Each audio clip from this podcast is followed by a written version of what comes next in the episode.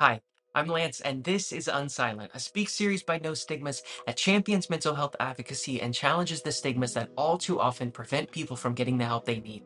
We're so glad you're here. Let's dive in.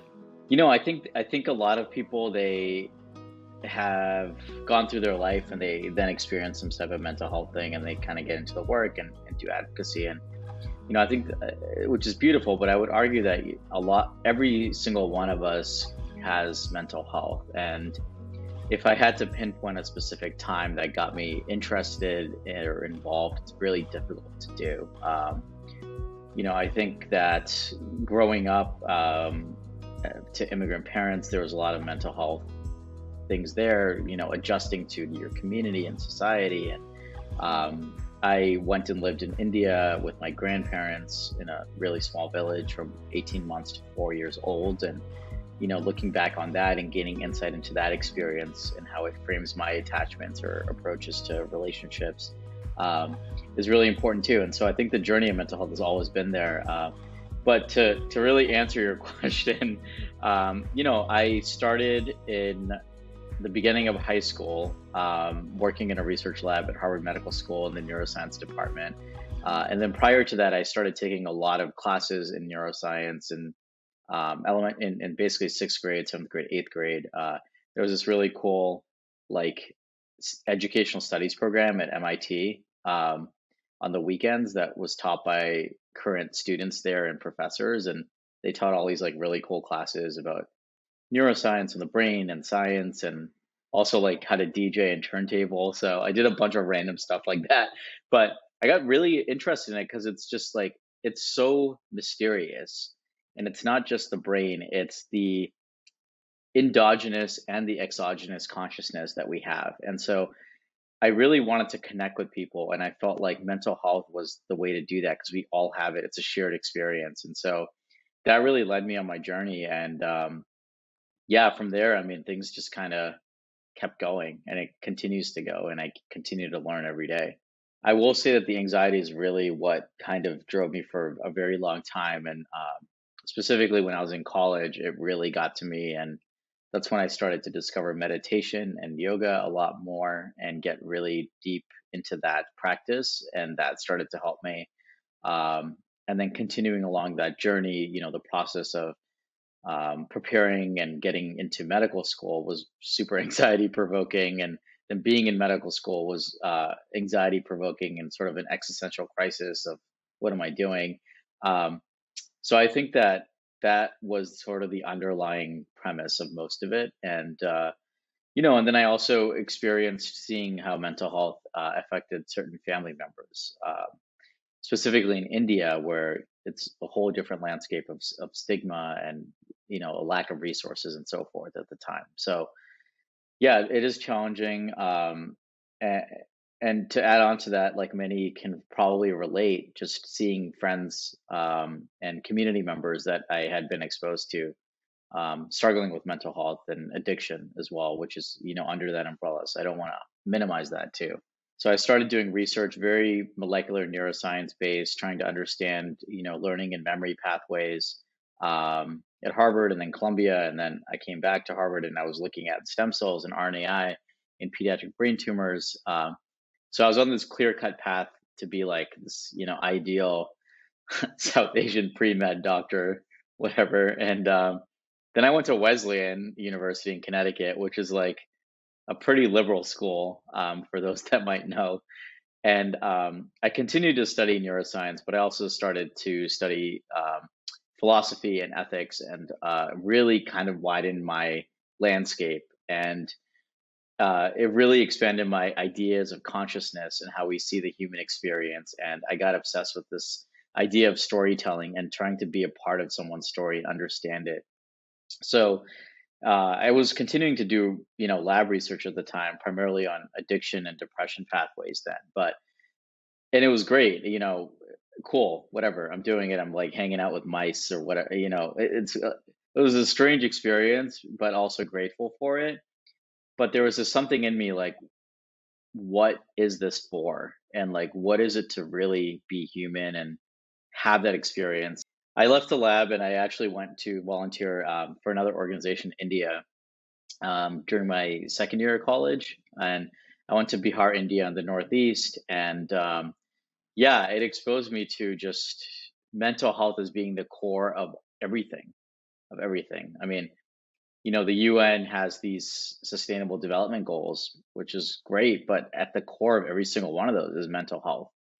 And if you can alleviate or assist in that suffering and, and um, have people gain insight into that suffering, you can really alleviate a lot of other issues like war, right? Um, poverty, community development issues. So that's what it came from. And at the same time, there was a family member who was going through the mental health struggle in India as well. Um, so being exposed to that stigma. After that, I graduated, moved to Los Angeles to get out of the Northeast, uh, pursued a psychiatry residency at LA County um, General Hospital in University of Southern California. And that was the definition of global health. That hospital was the definition of global health. Um, seeing over hundreds of languages, immigrants from all countries. You know, it was it was a lot. It was a lot to see. And LA is a big county. There's a lot of substance use and homelessness and severe mental illness. And uh, yeah, I'm very grateful for that experience. Um, I trained during COVID as well, which is a whole another ballpark that challenged my mental health to a degree that I never thought would. Um, you know, including just actually experiencing you know suicidal thoughts right um, for a period of time and it it uh, that experience got me connected at a deeper level to my patients though and to experience a sliver of what they might be experiencing on a daily basis is pretty special. So i take that as as a as a strength now um, to have gone through that experience and, and that and that emotional state. Putting out a quick fact sheet of or resources to like you know a meditation app, whatever, it's cool, but the the problem is the way that healthcare is done, the training, right? It's it's it's rigorous training, and I understand the need for some of it, right? I am originally East Coast trained, so I get it. I get the battleground, the war zone of going through residency and all that, but there's a better way to do it. There's a way to do it, but also create an environment where people are not afraid to speak up or to say like i just need i need i need an hour i need a day. Like i just like need to reset here and i need some help. That there's fear though to speak up and i would argue like the stigma is almost worse within the healthcare field and physician suicide is terrible. It's much worse than the general population right? And we saw dramatically during covid physicians losing their life to suicide and specifically a huge story out of New York City, right? There was an ER physician who was top of her game, lost her life to suicide. Um, and so the only question I have is like, you know, when do we stop looking at headlines and and uh, holding our heart for a few days versus when do we start actually making change happen in this and change the way that we think about it and the way that we address and care for each other, especially in this field? Because you know, when I was training during COVID, it was it was tough, man. I mean, I was a psychiatrist, but I also did have the opportunity in some ways to help cover general medicine and, and the COVID units for um, a bit of time, just because I saw my peers in that space being burnt out and finding them in stairwells crying and just being pushed to the to grind because it wasn't just taking care of patients. We were also getting infiltrated on through media and social media, right? About, um, oh, is it really real, right? Like, is COVID really that bad? There's a lot of different opinions, and I get it because when there's uncertainty, it leads to anxiety, which leads to fear. And I understand all of that. But as a physician who's in the unit and you're seeing people dying on you, and you're burnt out, what are you going to say? It's just compounding onto it, right? And um, it's a whole other issue right now. People, there's a positive to people talking about healthcare and health and mental health, but it's also really impacting um, a lot of mental health professionals and physicians who are having to have these conversations and re-educating and being faced with a lot of you know um, resistance and anti anti medicine um, vibes and and and for me, I want to integrate both sides of it. Right, I'm open to the conversation. So during COVID, it was just uh, that at a escalated level. And and for me, I was pretty isolated personally. I mean, I uh, fortunately had a good community of friends to talk to, but I didn't want to see them initially because there was no vaccine. There was a lot of uncertainty of what could happen, and I was working in a hospital, and there was a few times, you know, when I was working nights straight in an inpatient psych unit, and during the day I couldn't see anyone, so I was literally just hanging out with people who had very severe mental illness, and then trying to like be at peace with myself during the day. Um, and it was it was really challenging, and it eventually got to me. Just like you know, July third, uh, 2020, I was just like paralyzed in my bed, like pretty negative thoughts of like desire to just end it all, you know? And I think that was tough. That was tough. And I got through it. And I got through it because I fortunately built a structure of people around me that, you know, we would check in and reach out to each other. So, um, yeah, I, you, you know, I think it needs to change. It's not just in the homeless community or, you know, um, business community, whatever it is, every single community, because it's everyone again it deals with mental health. And in healthcare, the conversation needs to be transparent and open because we're not caring for those folks. And we know that will trickle down to impact the patients they see. You know, I'll say the positive to this is there are steps being made and changes being made. You know, there's chief wellness officers that hospitals and institutions are hiring. There are therapists on staff, confidential um, stuff. There's, you know, I I've been able to start physician burnout programs in when I was in medical school and residency and speak openly about it.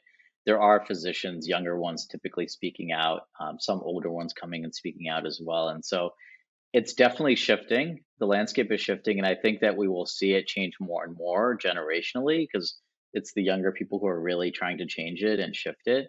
Um, and so I am excited for that. And, and but I do think that uh, we have to work a little bit harder from all prongs to really create an environment that's open um, for people to speak up because even me you know speaking out about it there's still like a hesitation right i mean there was like oh you know what if a patient sees this and they see like their psychiatrist had struggled on their own you know is that positive or negative and or if my boss see or someone i work with sees it right and so uh, I had to get over that barrier personally. I know a lot of people did as well. And I know people who struggle who don't want to talk openly about it. Right. And I respect that too. So, yeah, things are changing in a positive direction for sure. But I do think that we need all levels, including government, you know, management and hospitals. And perhaps, you know, we actually do more training for, for people in leadership about mindfulness and emotional resilience and creating these structures and how do you actually create that environment and comes back to education, right?